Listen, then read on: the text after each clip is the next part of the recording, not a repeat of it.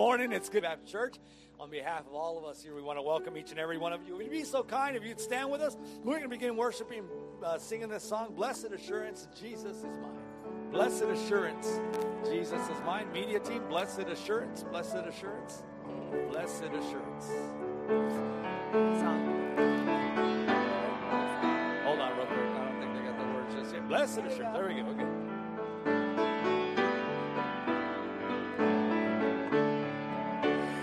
blessed assurance, Jesus is mine.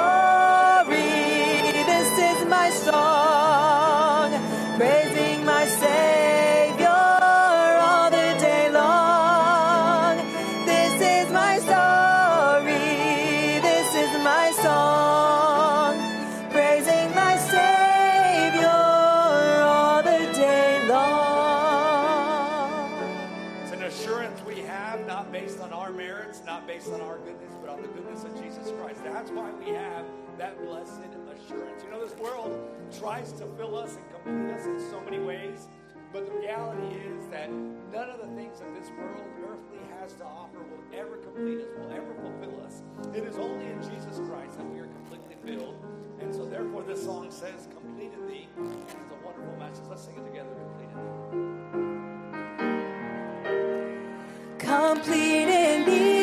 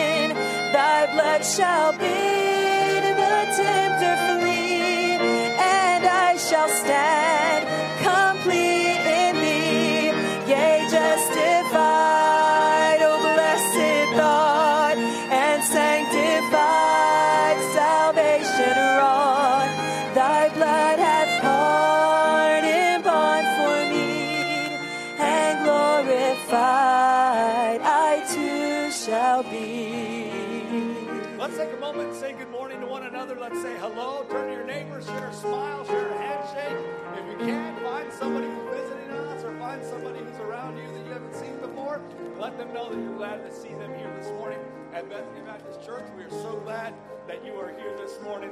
So glad that you're part of this service today.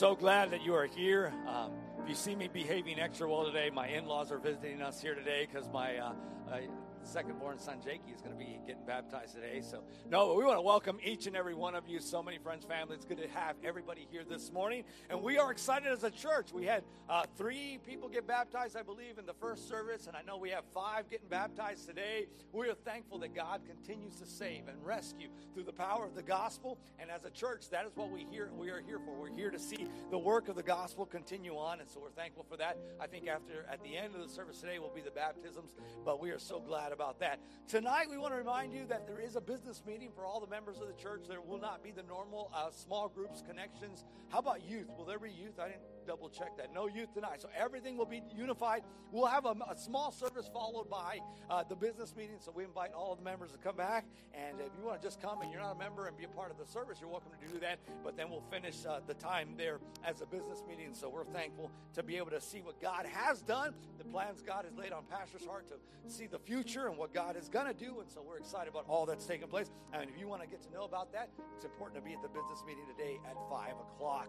Also, next Saturday is the ladies' meeting for the Spanish, but we, um, um, my wife, Miss Blandy, will be uh, teaching that class. So if you'd like to be part of it, the invitation is extended to that. And so uh, that'll be at 9.30 on that Saturday morning. Love for y'all. It's always a great time to be connected. And so uh, that will be taking place. That is the Spanish ladies' meeting, but it is also a chance uh, since Miss Blandy will be uh, teaching that day. Well, we are so thankful for what God has done and is doing as a church. And uh, we are thankful for the tithes and offerings that allow us to continue the work both here locally, our missions program, and all that God is doing. And so we are thankful for the givers in this church. So we're going to pray for a blessing upon the offering this morning. And then we're going to uh, sing the song that uh, uh, we have uh, begun to learn. And I think it'll be the second Sunday that we're singing it. Oh, the deep, deep love. So after the offering, after the uh, prayer, during the offering, we'll be singing that. During this uh, second service, we don't pass the offering plates. Those are in the back. And if you'd like to go back there to give your offering, you can just get out of your seat and go and do that in the back. Uh, if you'd like to give online, I know the uh, all the information there is uh, is on the on the the, the, the announcement up there. Sorry, lost my train of thought. Let's pray and ask for God's blessing on the offering. Let's pray. Father, we love you. Thank you for your grace, your forgiveness, your goodness towards us. Lord, your word says that it is by your mercies that we are not consumed. It is because they are new every morning that, Lord, every day your grace is upon us. So, Father, we are thankful for that. Thankful for a church that proclaims the good news. We see the end result in lives that have been saved, people that are being baptized. Father, we thank you for the goodness upon us, your grace, the work of your Spirit. We even pray upon this service now that you would bless the joyful giver, that you would bless those that are able to give this morning, that you'd provide for those that have a desire to but just can't. Pray, Lord, that you would just continue to expound upon the need. Lord, you know that every single month, every single week here at church, there's a need in order to be able to continue to do the work. And I pray that you would provide above and beyond, and that we would see your hand even in that. We thank you, Lord, for your goodness. Be with the rest of the service. We place it in your hands. In Jesus' name, amen and amen. Oh, the deep, deep love.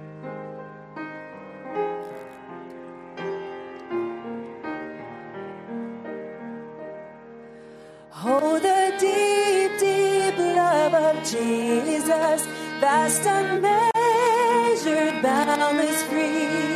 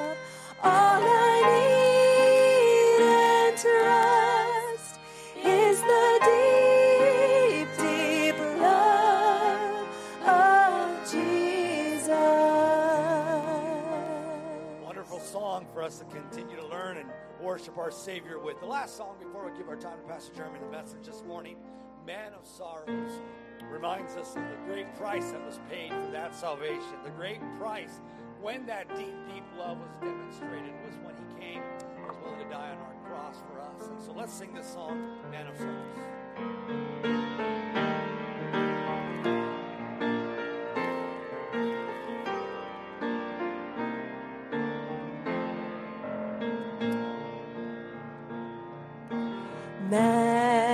Of sorrows, Lamb of God, by his own betrayed. The sin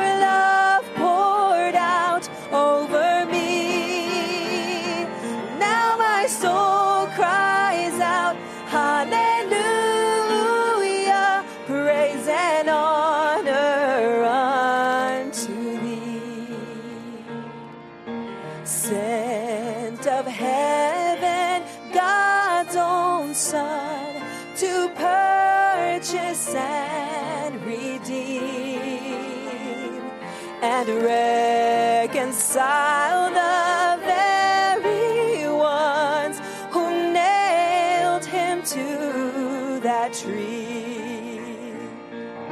See, the stone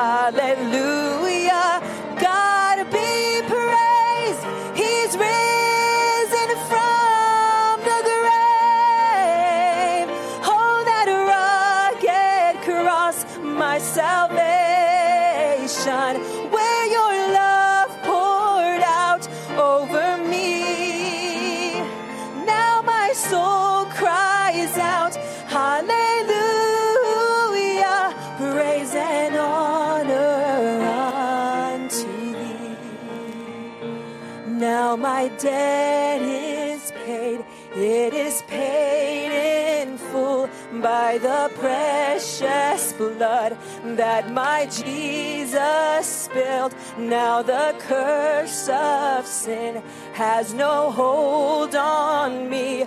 Whom the Son sets free, oh, is free indeed. Now my debt is paid, it is paid in full by the precious blood that my Jesus spilled. Now the curse of sin has no hold on me. Whom the Son sets free, oh, is free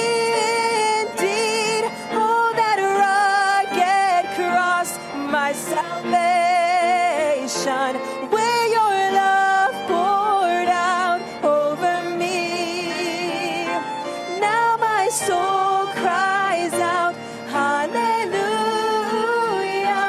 praise and honor unto thee. Praise and honor unto thee. Let's give a round of applause to the worship team, Brother Josue. Samuel, thank you so much. Amen. You may be seated. Oh man, I don't know how many are like me, but sometimes I wish we could just keep going with the worship. One of these Sundays we're going to do that. One of these Sundays I'm going to surprise you and go, guys, I don't got a message. Let's just keep singing, and uh, and we're going to do that because there's just there's something about the singing time is uh, it's just it's awesome to worship that way. And uh, aren't you glad that we serve, uh, serve a God of music, and uh, music's just awesome. It does something that really nothing else can do. I don't, I don't, I don't know how we can describe it. I don't know really how, uh, how that is or why that is. I just know it is. Uh, music has that power, and uh, and I love, I love the time of, of music in our services. Galatians chapter number four, if you have your Bibles, Galatians chapter number four. And uh, while you're turning there, if you've not uh, received the notes uh, this morning for the message, you can just raise your hand and uh, Brother uh, Chevy will uh, get those to you. And so just keep your hand raised. That way he'll see it and get them to you. And, and that way together we can be studying this passage and writing down whatever the Holy Spirit brings to our mind. that way we remember it. They say that you remember twice as much when you write it down than when you don't. So, we want to remember as much of God's words as we can, and that's why we have the notes. We write it down, and then uh, it helps us to apply uh, the truth of God's word into our lives. Galatians chapter number four, we've been studying this book over the last few weeks, studying about the message of this letter to the churches in Galatia, how it focuses on the gospel. And uh, in chapters one, two, and three, we see how Paul is really expounding on what the gospel is and what the gospel does. In, in chapter 1, he reminds the people of Galatia that it was the gospel and God that sent him out uh, to reach others with that message. It was the gospel that changed his life and transformed him. And the God of that message called him. And we learned that in chapter 1 and chapter 2. Uh, he talks about how that gospel affected every area. And he, he talks even about how important the gospel is to be living it out as, as much as possible because when we don't live by the gospel and through the gospel, uh, then there's a disconnect. And, uh, and so that's why it's so important understanding clearly what that gospel message is and does.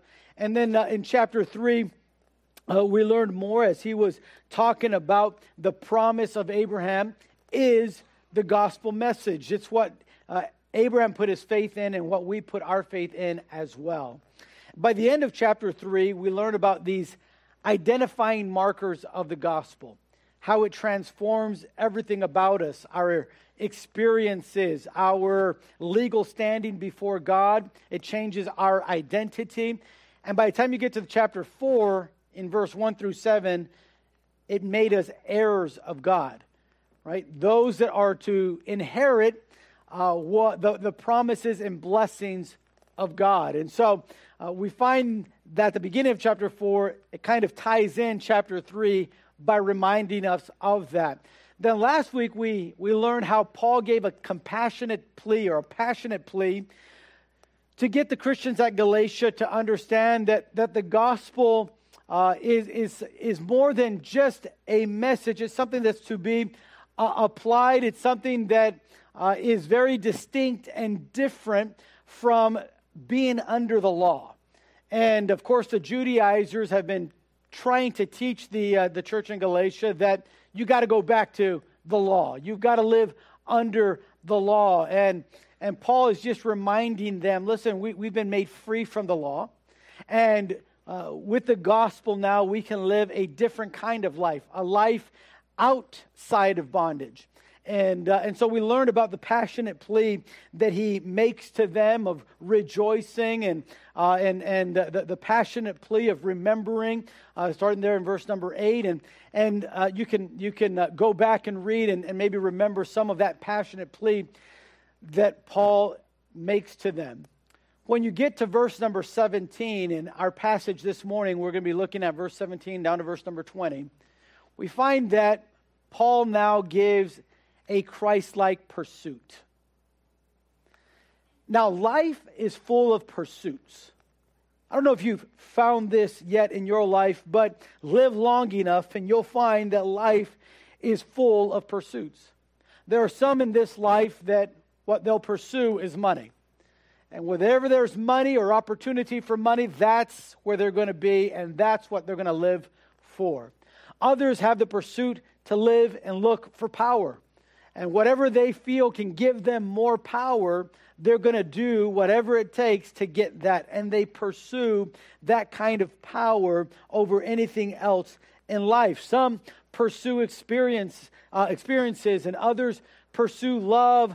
Some pursue possessions. Some pursue education. Uh, there, there's all kinds of pursuits in life. And just as true as that is, with pursuits in life, there is a pursuit in the Christian life that we ought to be pursuing. There's something that we are driving for and driving to. And what we pursue is different from what the world pursues. We pursue something far greater. And it's an interesting thing about pursuits. The interesting thing about pursuits is that when we're gone from this world, it'll define what our life was all about. The pursuit that you have in your life when you're no longer here 300 years from now will define your life. What were you pursuing? There's a man by the name of Eli Black, and you may have heard of him, and maybe many of us have not heard of him, but he was a brilliant businessman. And in his life, he's really known for two major things. Number one, he was the mastermind uh, that brought together uh, the multi million dollar takeover of the United Fruit conglomerate. He was the one that got that together and got that deal done. He's also known for jumping off a building in New York City, the Pan Am building, and taking his own life.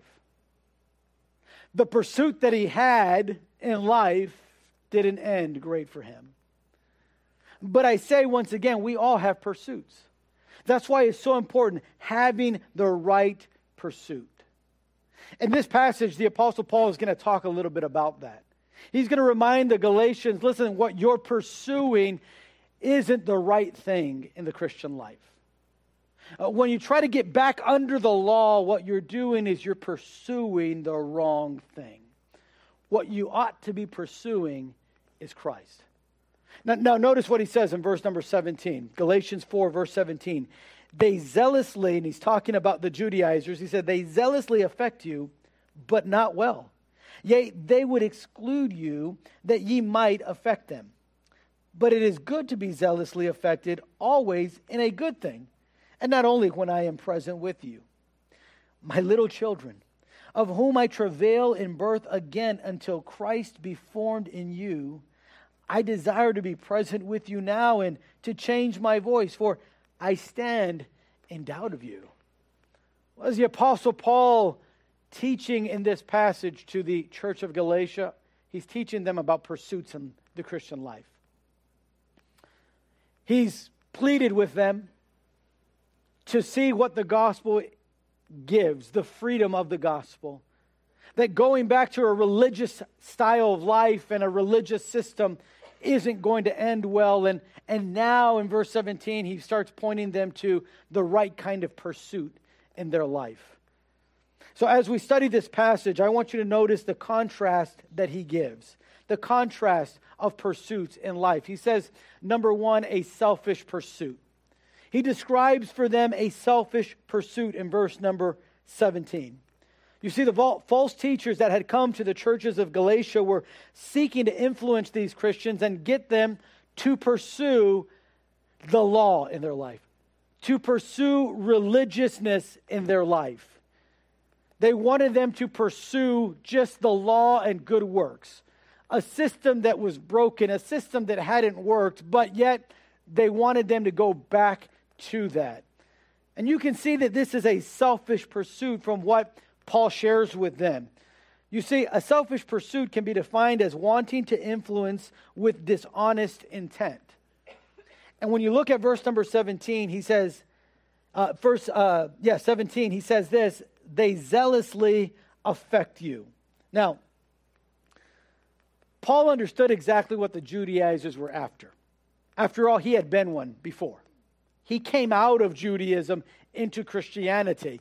And so he knew exactly, hey, this is what they're teaching you. Church at Galatia, this is what they're telling you to pursue. I know exactly what they're after because that's what I used to do. That's what I used to be in. But he's saying what they're doing is they're taking you out of a life of freedom that is found in the gospel and trying to get you into a life of bondage that is found in the law. He uses a word here when he says that and it's the word in English is translated as two words zealously affect. The Greek word there is the Greek word zeloo, which means to court. All right? In other words, they were courting the Galatians. They were, they were flirting with the Galatians. They were trying to influence the Galatians, but they were trying to influence them for something that wasn't good for them. And that is to live a life of religiousness to live a life of these certain rules and regulations. And if you can do that, then God will be happy with you. But if you don't, good luck. If you don't, the wrath of God is going to be in your life all your life. And Paul says, listen, they, they, they zealously want to do this. They, they, they're just trying to, to get you to follow them. They're, they're courting you in this manner. And when he says not well, the, the word there in Greek is the word uh, kalos or kalos. Uh, and, and, the word kalos means uh, honesty. So he says they're doing it not honestly, they're doing it selfishly. Now, what Paul is saying is that in their dishonesty of what they're courting you to do, it's really for themselves. They don't have what's best for you at heart. To get you back into bondage actually benefits them. So, yeah, they're, they're getting you uh, pumped up and they're, they're zealously affecting you and they're saying, man, look at this new, this new stuff that's in the Bible that, that Paul's not teaching you. Let me teach you what, what God really says. And they're moving you away from the message of the gospel from filtering everything through the gospel, and they're saying, look, look, what Paul's not telling you is that if you do these things, you'll be happier. And Paul says that's, that's just not the case. They're courting you with some selfish interests. They're telling you this because it benefits them. Now, let me tell you that today it's no different. There are those that are stuck in a religious system trying to earn God's favor, and they look to have others pursue the same things so that they might have control over them. You'll find this in any false religion that happens. But can I say, even for those of us that have uh, known the gospel and the grace of God, we can fall into that very same thing. The Galatians here, they were Christian people. They had put their faith in God. And the religious leaders of the, the Judaizers, they weren't Christian. They were trying to get God's favor and forgiveness by fulfilling the law. And it sounded so good to the church of Galatia that they started giving them ears and started kind of following them. It sounded, it sounded like maybe that makes sense. Suddenly they're saying, you know what? Paul didn't tell us that. I don't remember Paul preaching about that. And man, it seems like what they're telling us, it, it could be true. And at the end of the day, all they wanted was control. All they wanted was to court them so that they could control them. Paul says they do affect you zealously, but not well, not for the right thing. And then notice that a selfish pursuit is not only to influence with a dishonest intent, in other, words, not having the best at heart for that person, but also for self glorification and praise. So that's why he ends verse 17. They affect you, but not well. They don't have good intentions. They're not trying to help you. They're not looking for your betterment. Yea, they would exclude you that ye might affect them. In other words, they, they alienate you. When you were Gentiles and you didn't, you didn't want anything to do uh, with anything that had to do with Scripture, they didn't even care for you. They didn't want anything to do with you. You were Gentiles. We don't talk to Gentiles. We don't mix with Gentiles. We don't eat with Gentiles. But he says, but now, suddenly they have a great interest in you. Now they hear you talk about this Christianity. And since some of this Christianity has to do with a Jewish rabbi that was known as Jesus, and you know, I remember, I remember hearing about Jesus, and, and I, I, think he was in Jerusalem, and I think he was in Capernaum, and, and these Judaizers are like, oh, yeah, yeah, yeah, he, he did teach some good things, but he didn't teach you, teach you everything. So we're going to we're gonna, we're gonna complete the teaching here. And Paul is saying, first of all, their intent is not good.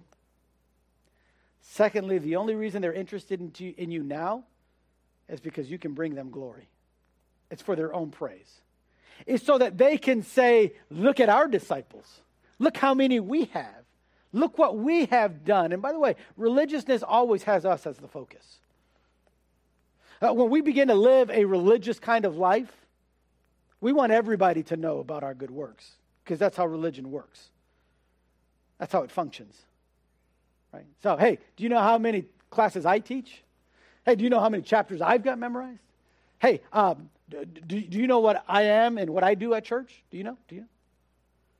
It all becomes so self centered. And now we, we get to a point where, hey, they didn't recognize me about what I do.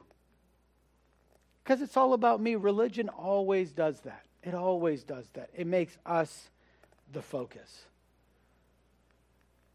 And Paul says, you know what they're teaching you? They're teaching you to pursue something that is so selfish that number one, it doesn't benefit you, and number two, it's all about them anyway. And he says, if you're not careful, that'll be you one day. Now, I love what he says in verse number 18. In verse number 18, he says this He says, But it is good to be zealously affected always in a good thing. In other words, you ought to get excited about the truth. He said, They're getting you excited about something that's not true you always and ought to be excited about the truth. And that's why he says, not only when I'm present. In other words, when I went to you, churches in Galatia, when I went to you, nobody was going to you with this message of the gospel. And he says, and I remember when you first heard the gospel and you asked Jesus to be your Savior and forgive you of your sins, and you were excited. And you were like, Paul, when are we going to have another Bible study this week? Hey, hey, Paul, are you going to come to my house or, or are we going to go meet at somebody else's house? What, what are we going to do? We, we have a thirst for it. He said, You were excited. You were zealous. You were courting the gospel. And it was, it was leading you to something good. It's good to have that excitement. And listen, I pray to God that I never lose the excitement of the gospel. I pray that we as a church never lose what it means to see a life transformed, a life coming to Christ. The Bible says that Jesus himself said, All of heaven goes crazy when one person gets saved. I mean, there's a party, there's a celebration. I hope we never get over that. That's what the gospel can do. That's why Paul said it's, it's good to be excited about what the gospel can do. You know what? You, you can't get that excited about religion. I don't know if you've ever met some heavily religious people, but they're never happy. They always feel guilty. They ain't good enough. They're kind of going through the motions. They're frustrated. They're tired. Because that's what religion does. That's why Paul said, don't pursue that. It's a selfish pursuit. But in verse 19, he gives a selfless pursuit. He wants to contrast this major difference of pursuits. One is selfish, leads you to the law and religion. The other one is selfless, and it leads you to Christ and grace. And there's a major difference between those two. There's a major difference in what it can bring to you. There's a major difference in pursuing those things. Notice a selfless pursuit will influence others through your sacrifice. You see, Paul went to the churches of Galatia and to these Galatian people when the Judaizers would not. When they say, ah, no Gentiles, Paul was saying, hey, God called me to you guys, the Gentiles. I, I went to you. And I love the way he says this in verse 19. He says, My little children, of whom I travail in birth again, till Christ be formed in you. Paul literally describes, hey, the work I put in to get the gospel to you, it was like labor pains. It was something that cost me. It hurt. These Judaizers, they're coming, they didn't invest time in you. They wanted nothing to do with you. They didn't sacrifice anything for you. Paul's not bragging on himself. He's just simply saying, Don't you see that my pursuit of the gospel took me to a place in my life where I was willing to sacrifice everything for you? You know when the gospel transforms us? You know when it's really working in our lives? when it takes us to the point where we're willing to sacrifice everything for the gospel. Sacrificing recognition, sacrificing position, sacrificing material possessions, sacrificing where we could be in our career for something greater. That's when you know the gospel, the gospel's affected that person.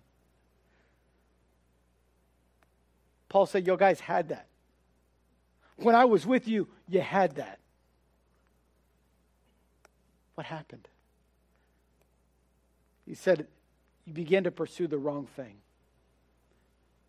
You began to pursue a selfish pursuit, one that glorifies you and has you as the center of it. And that's what religion will do. And he said, This is why you need grace in your life. This is why the gospel is so important because it takes you to a selfless pursuit in your life. It takes you to a place where you sacrifice everything for the gospel. Can I say this morning, I'm so thankful that today it's the same. There's people in the back right now watching my sons, and one watching in the nursery, my daughter. They're sacrificing for the gospel. We don't pay them a dime to do that. I wish I could. I wish I had money. I don't. But they sacrifice of themselves to do that. I love the fact that we have people that come on work days and they'll cut the yard and they'll help take trees out and they'll plant different flowers and, and they try to beautify this, this, this place. We don't pay all those men to come on a Saturday, they sacrifice. Why? For the gospel. Thank God for those that come and, and say, hey, I don't have the greatest voice perhaps, but the voice that God's given me, it's, it's at least somewhat on tune, and, and I'm going to sing and use my voice to praise and worship my God. Listen, we don't pay our worship team. I wish we could. Maybe one day we will. But until then, they're just going to have to sacrifice for the gospel. I think I thank God that they do. You say, what does that reflect, Pastor? A pursuit in their life that's selfless. That, like Paul says, of whom I travail in birth again. Why? So that Christ may be formed in you. A selfless pursuit will lead you to sacrifice, sacrifice everything. In Colossians chapter 2, he told the Christians there in Colossae the same thing. I got this from the New Living Translation there in your notes. He said, I want you to know how much I have agonized for you and for the church at Laodicea and for many other believers who have never met me personally.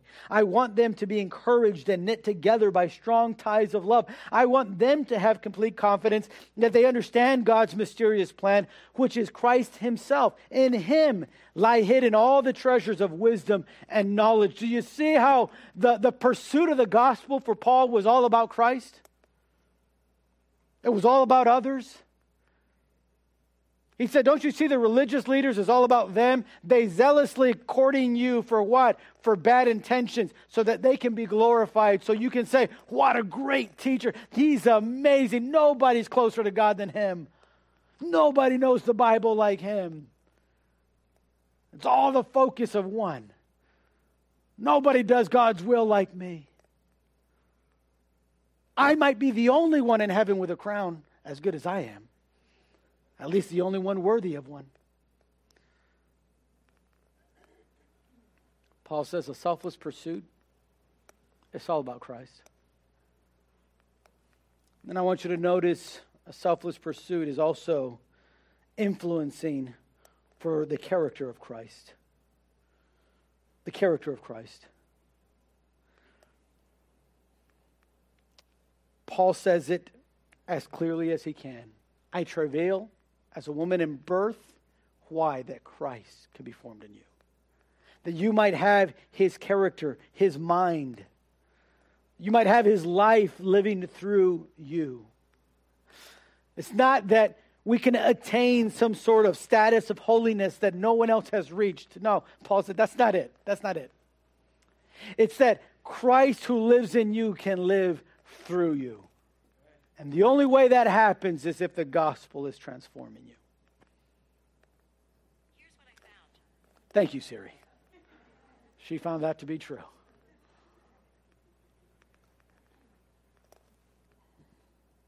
Christ's character.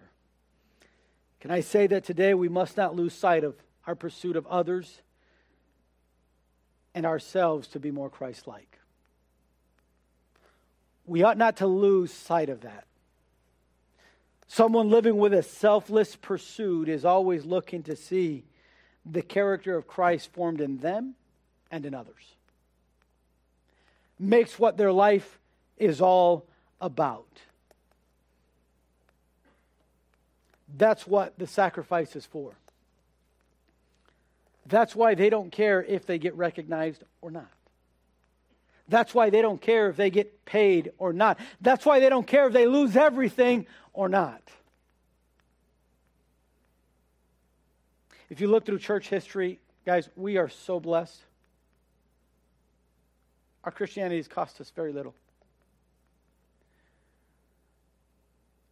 For many years, and I'm talking about probably two or three centuries, the second most read book in the world was a book called Pilgrim's Progress by a guy by the name of John Bunyan. He was a Baptist preacher, wrote that book. If you study his life, you'll find that for 16 years he was in prison because the state of England said, You can't preach this way. You need to get a license so we can approve what you preach. And he says, Listen, he did what the Apostle Paul said Hey, the, the, the state of England and the King of England didn't call me to preach, God did.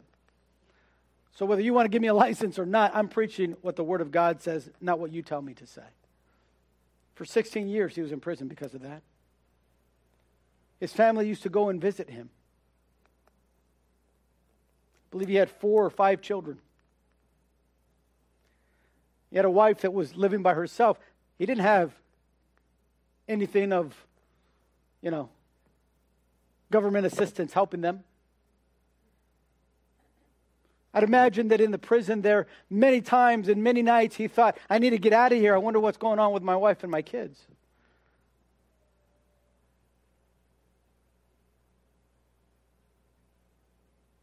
Why do that? For the gospel. What an amazing wife, by the way. You'll read his, the story, and she would come to the prison and say, John, just stay faithful. John, just stick with God. John, God's going to take care of us. The kids are fine. You just stay, stay right with God. I tell you, I went through a really rough season recently. The book Pilgrim's Progress, I read it. It's probably like my fifth or sixth time reading it. But it moved me, it encouraged me. You could feel the power of God in that book. Why? Because it's inspired? No, no. But the man who wrote it knew a little bit about what the gospel is all about. He knew the gospel life.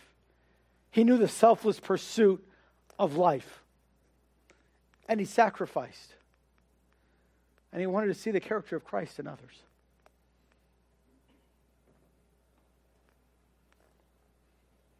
So we come to the last point, we'll be done, and that is a self examination. This is where the rubber meets the road. Well, it's always easier to judge what we see in others, it can be infinitely more difficult to see it in ourselves.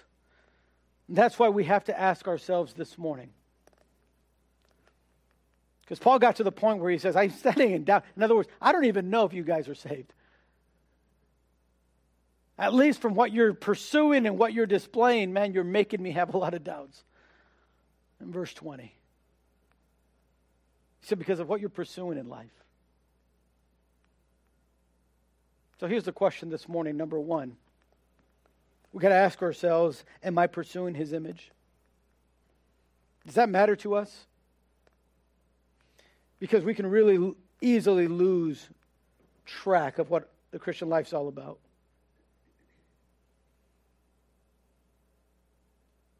We forget that it's his image that we're to be producing, not a better image of ourselves. Right? Religion's all about, hey, I got, I got to look a certain way and my image, my image. Oh, but the gospel is all about the image of Christ. Does that matter to you? I have to ask myself, does it matter to me? Because if we say, yeah, Pastor, it matters, then I would ask, well, how much time did you spend working on that image? Thinking about the image of Christ and what that means? Because most of the time, life becomes just a routine, and reading the Bible just becomes a routine, and prayer can just become a routine, and suddenly we find ourselves in a religious life not pursuing anything.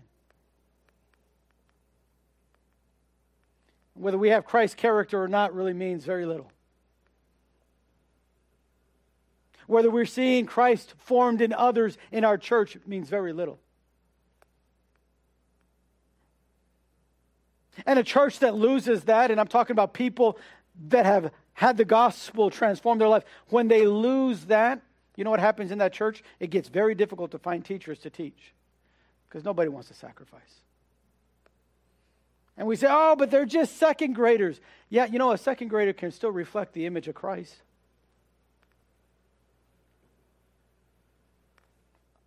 I've got a third grader now. I've seen it. wonder where those that are pursuing that will be five years from now. The second question we've got to ask ourselves is Am I pursuing His glory or mine? When we start living and worrying about our image, it ultimately points to where we want the glory to be. The pursuit begins to be my glory, my reputation. What, what are people saying about me? instead of just being focused on it's God's glory. Yeah, but they say this about you and this happened. It's okay. God allowed it. And if at the end of all of this, God gets greater glory, then that's okay. Paul, three times, three different times, Paul asked, God, would you cure me of this physical ailment I have? And three times, God said no. And on the final time, he said, I don't want to hear it from you again. Understand that my grace is sufficient for thee.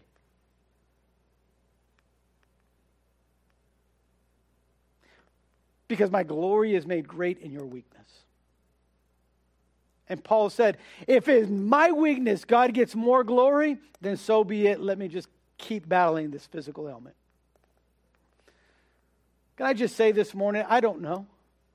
You may f- face a physical ailment, I may face one. I hope our attitude would be listen, not bitter. Why did God let this happen to me? No. But rather, God, you let this happen to me. How can I glorify you?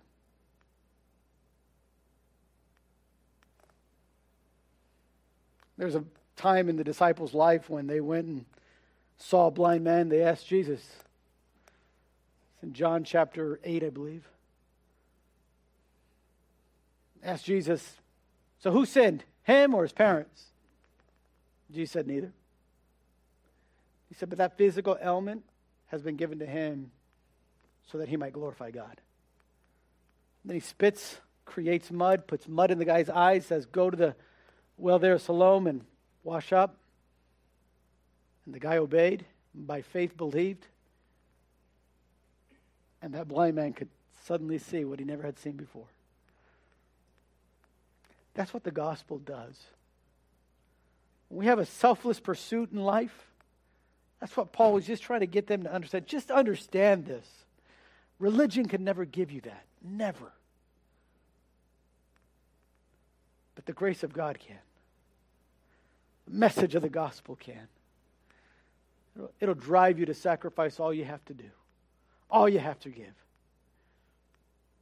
I'm telling you, it'll drive you to wait and see Christ formed in you and in others.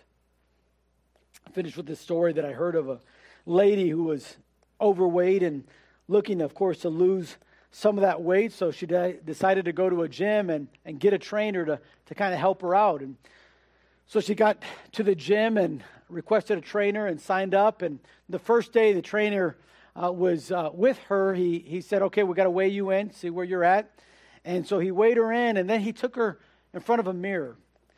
And, uh, and while she was standing there in the mirror, he began to draw a shape in the mirror. And the shape was considerably slimmer than where she was at currently. And he, uh, he turned, the trainer turned and looked at her and he said, Now, in the next 10 weeks, it's going to be our goal to see that you fit right in there. And he went, she went one week and dieted and, and was working out and working hard, and she came back to the mirror and she wasn't there. And she went the second week and went home and dieted and worked out and did all she, she could, and she came in front of that mirror and didn't fit into shape.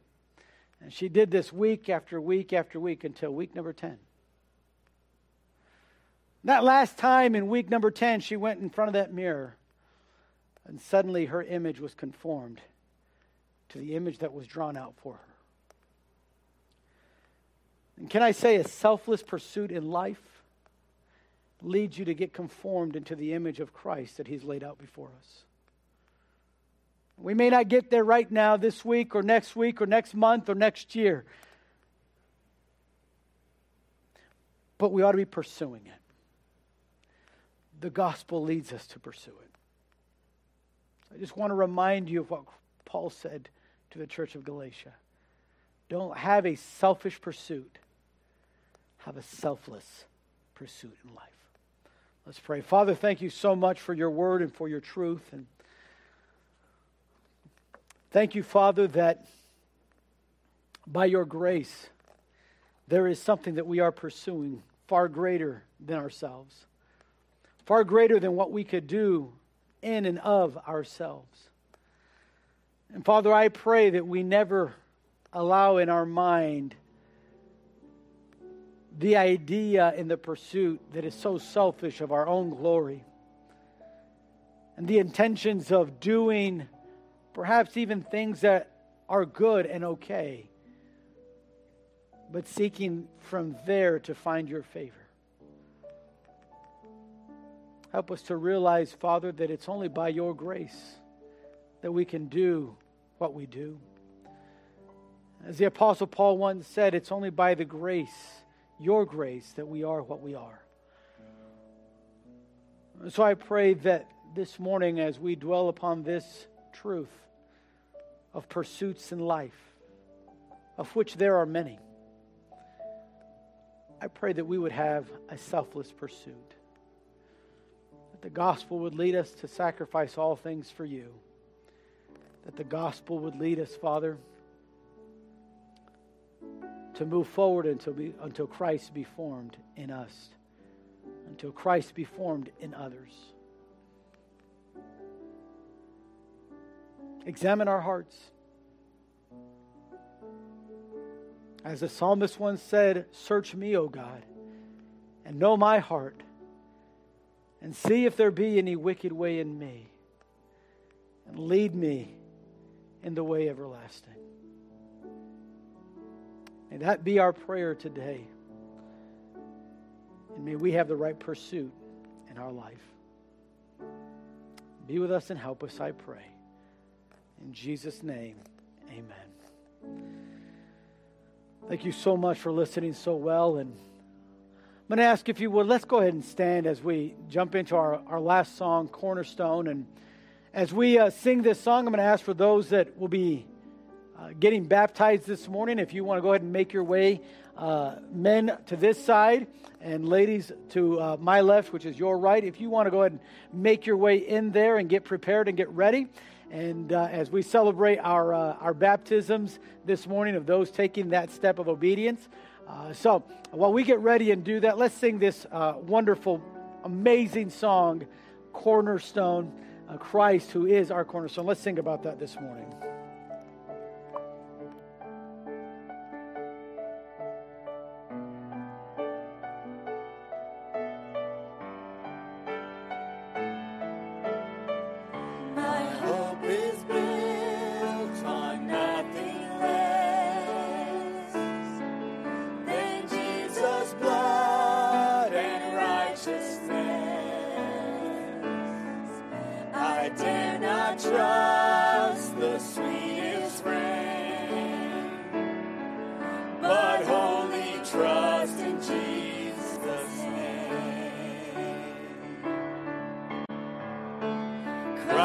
Christ.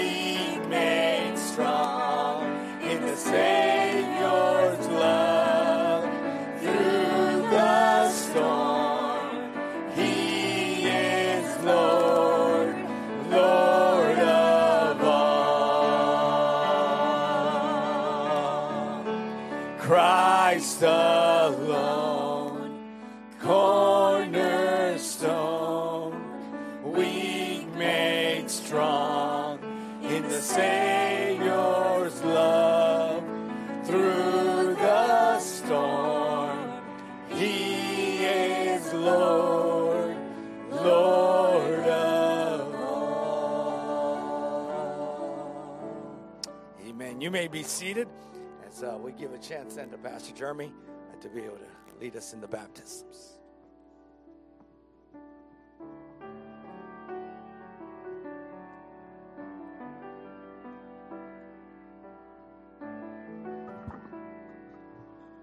All right, well, this morning it is a wonderful blessing to be able to uh, celebrate uh, with those that are taking uh, the decision or making the decision, I guess I should say, of being baptized today. And, uh, and let me just remind everyone that baptism does not give us salvation. The grace of God gives us salvation, but what baptism does is it identifies us publicly uh, with Christ. It, it, lets others know that we've made that decision. It's the external, uh, I guess, evidence of an inward decision. And uh, the best way to describe it is uh, what, what a wedding ring does, right? A wedding ring doesn't make us married if you have a ring on, on this finger there on your left hand. Uh, but if you've been married, you wear one because it lets others know I'm married. And that's what baptism is. It's a, it's a step of obedience, and it's also what identifies us publicly with Christ. And so this morning we want to celebrate with those that are making this decision and, uh, and uh, following Christ in baptism. The first one we want to, um, to baptize this morning is Layla Mendoza. She is uh, one of our uh, teenagers, and uh, this morning she is uh, making this first uh, step of obedience in baptism. And we're so excited. I know her parents are excited, her grandparents are excited. We're all excited to, uh, to see this decision that she's making. And, and so I'll ask you, Layla, have you accepted Christ as your personal Savior? Yes. All right. Well, based on that testimony, then, I baptize you in the name of the Father, the Son, and the Holy Spirit, buried in the likeness of his death, raised in the likeness of his resurrection.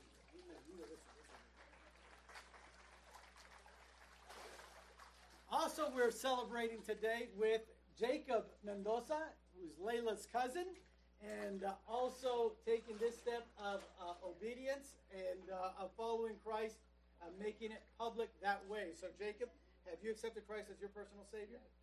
All right, based on that testimony, then, I baptize you in the name of the Father, the Son, and the Holy Spirit, buried in the likeness of his death, buried in the likeness of his resurrection.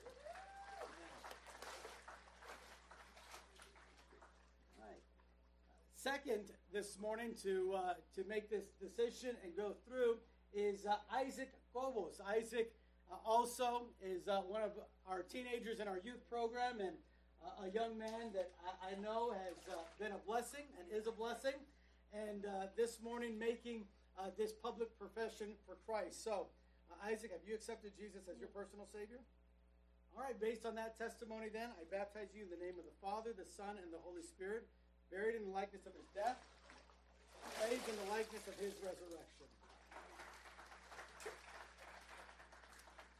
And we have one more young person uh, that is uh, taking this uh, making this decision of baptism, and that is uh, Ron Ramirez. And uh, Ron uh, has been in our church, I think, ever since he was really, really young. been part of our youth group, and this year, as he was at camp, one of the speakers was challenging the, the teens that have not made that decision of baptism to get baptized. And Ron said, You know, Pastor, I haven't done that. I want to do that. And uh, here he is this morning uh, taking that step of obedience. So, Ron, have you accepted Christ as your personal Savior? Yes. Based on that testimony, then, I'm going to baptize you in the name of the Father, the Son, and the Holy Spirit, buried in the likeness of his death, raised in the likeness of his resurrection. That is a big boy. Amen. Well, we celebrate with them. I hope you'll, if you uh, if you see uh, their mom or dad, be sure to celebrate with them this great momentous decision of uh, of identifying with Christ publicly through baptism. I'm going to ask Brother John if you would maybe lead us in a few songs as we get ready, and uh, and that way we can all welcome uh, those that got baptized this morning. Let's stand up one more time and we're going to sing this song. We sang it early in the service, but Complete in Thee has a beautiful message. And I think it just reminds us that we see these baptisms and we see that step of obedience. You know, I don't know where you're at in your Christian walk or where you're at in your faith, but would encourage you that this song reminds us of the fact that as we grow in Christ, we grow in completeness. As we grow in Him, it begins with a step of salvation, follow through with the step of obedience and baptism, but then it's a life of growth in allowing Him to be more and more a part of our life and to have uh, our completeness in Him. And so let's worship together, singing this song, Complete in Thee.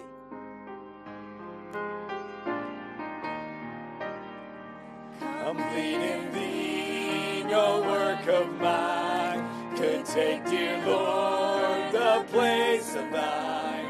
Thy blood hath pardoned, bought for me, and I shall stand complete in thee. Yea, justified,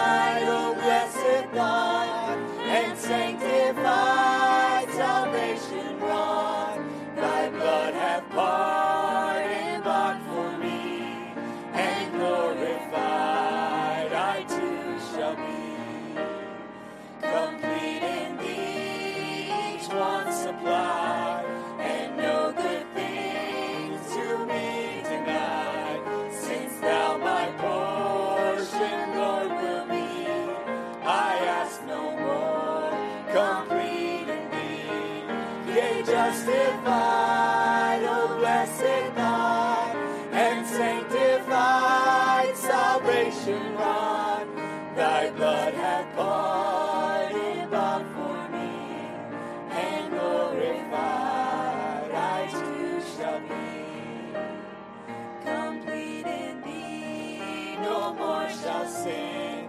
Thy grace hath conquered, reign within. Thy blood shall bid the tempter flee, and I shall stand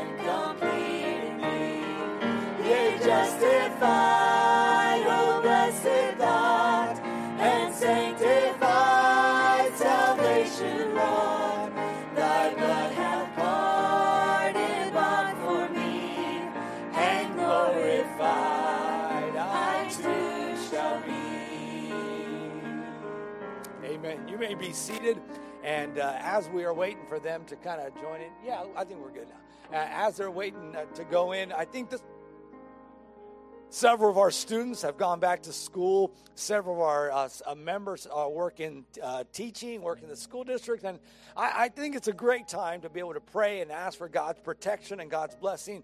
You know, coming at the heels of last year, uh, even uh, within just the mindset of everybody thinking about the need to, to pray for protection over our schools and over our teachers or students is great. And so I'd like to just take a few moments here to lift up our students, lift up the schools. I know there's all kinds of schools, high school, middle schools, elementary schools represented among our church, both in this service and in the first service. And, uh, and so I want to just take a few seconds here to pray and to lift up uh, God's hedge of protection across every one of the campuses uh, represented, every family, every uh, student represented here, and asking for God to just watch over us. And then we'll give the time over to Pastor Jeremy as we welcome uh, the new members that, uh, that were baptized uh, this morning. But let's pray and ask for God's blessing on the students. Father, we thank you, Lord. I know that here among our, amongst our congregation, there are dozens and dozens of students represented, Lord, and we thank you for each and every one of them. And as they head back to school or have, have headed back to school, I pray, Lord, that you would just watch over them, guard them, Father, and keep them, first of all, physically safe um, every day of school and the buses and all the things going back and forth, transportation, parents taking them back and forth. I pray, Lord, that you would guard them and that we would be able to give testimony to your protection across every uh, student and every family, but especially this morning, we pray for the families of Bethany Baptist Church. We pray, Lord, that you would just watch over them and be with them and pray for the teachers represented here, Father. Many, many that work in school district teaching or another uh, job, uh, Lord, related uh, uh, things, Father. I pray, Lord, that you would be with them as this school year is underway now. I pray, the Lord, that you would just help them to be a light. Lord, many of them uh, wanting to be a witness for you in the areas that you have called them to, both in uh, in, in the secular uh, school district and the private school district. Lord, I pray, Lord, that you would just watch over them and help them to be a good influence and to be somebody to their coworkers that shines the light of the gospel wherever they're at. We pray for administrators and teachers. Lord, you give them patience and grace as they go about the work of educating this next generation. I pray, Lord, that you would just be with them and guard them and watch over them. And, and may your spirit lead them and allow them to be difference makers where you have them during this school year. And so, Father, we pray, Lord, uh, for all of our all of our families, all of the church families represented, uh, both this service and the previous service. And I pray, Lord, that you would just continue to guard us and to guide us, Lord. We pray, Lord, that uh, you would help our uh, board members, school district board members, Lord, to just be able to implement policies and truths, Lord, that will be able to help these kids to be able to see that there's a God who loves them, who cares about them, and will guide them uh, towards a purposeful life. And so I pray all these things in your name. Amen and amen. Give the time over to Pastor Jeremy. All right. Well, what an exciting uh, Sunday it has been. Uh, I know we're getting out a little bit later than we usually get out, uh, but you know what? Some things are just worth uh, worth it, right? And uh, and I hope that this service has been worth it to you. Uh, I hope that you get excited seeing our teens getting baptized.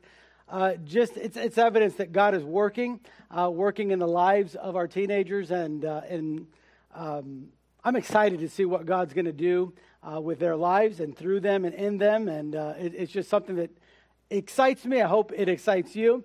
And as they finish getting ready, as soon as they're, they're ready, we'll, we'll of course um, uh, be able to have them go to the lobby, and that way we can congratulate them and celebrate with them in, uh, in this of the baptism. But while they're getting ready and doing that, I just want to quickly uh, remind you about our connection groups. Uh, next Sunday, September 4th, we start a whole new cycle. Uh, and so the classes, uh, some of them are the same, some are new. So I just want to uh, let you know maybe if you were in Pastor Noé's uh, class, he has a class for fathers. 50 years old and younger. Uh, it's only dads in that class. That's going to continue. Uh, Miss Annette Mendoza has one for moms, same thing, 50 and younger.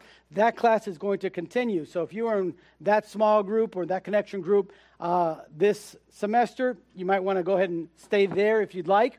Uh, also, though, we have uh, a new class in Hermano Quintanillas uh, where he's going to be talking about the tabernacle. If you've never done a study on the tabernacle, it's amazing. It's awesome. So I want to encourage you, if that's something that would interest you, sign up for that class. I know you would enjoy it. And then uh, we have a new class, brand new, that we are titling The Chosen. Now, I'm very curious how many have watched the show The Chosen? All right, quite a few of us. Great. Okay. If you've never seen the show, that's going to be what the, uh, the small group is about. So basically, it's about the life of Christ. We're going to use the show of The Chosen to kind of give us a springboard and, uh, and start up the discussions of what the Gospels teach. And, uh, and hopefully, I know it will be something that will, will encourage you, but also something that will grow us in our knowledge of, of the ministry of Christ that he had while he was here on earth. So that is a new class that we have. Uh, another class that we have is Defending Our Faith, the Roadmap to Truth. Brother Josiah is uh, teaching that class. It's going to be an awesome class. Uh, Peter said this give always, be always ready to give an answer for the hope that is within you. And so this class is all about that. Uh, how do we answer questions from people at work, people at school that are tough questions? You know, like if God is so good, then why do children die sometimes? Or why does disease hit people that seem to be innocent? Or why does cancer exist? How do you answer that? Well, in that class, that's what you want to learn. So, if defending your faith or answering for your faith is something that you uh, you want to learn about and do, uh, that is what that class is for. So you can do that. And then, of course, a new members class for the English. We're actually going to be starting one in October all right? And it'll actually be on Sunday mornings uh, for those that want to become members.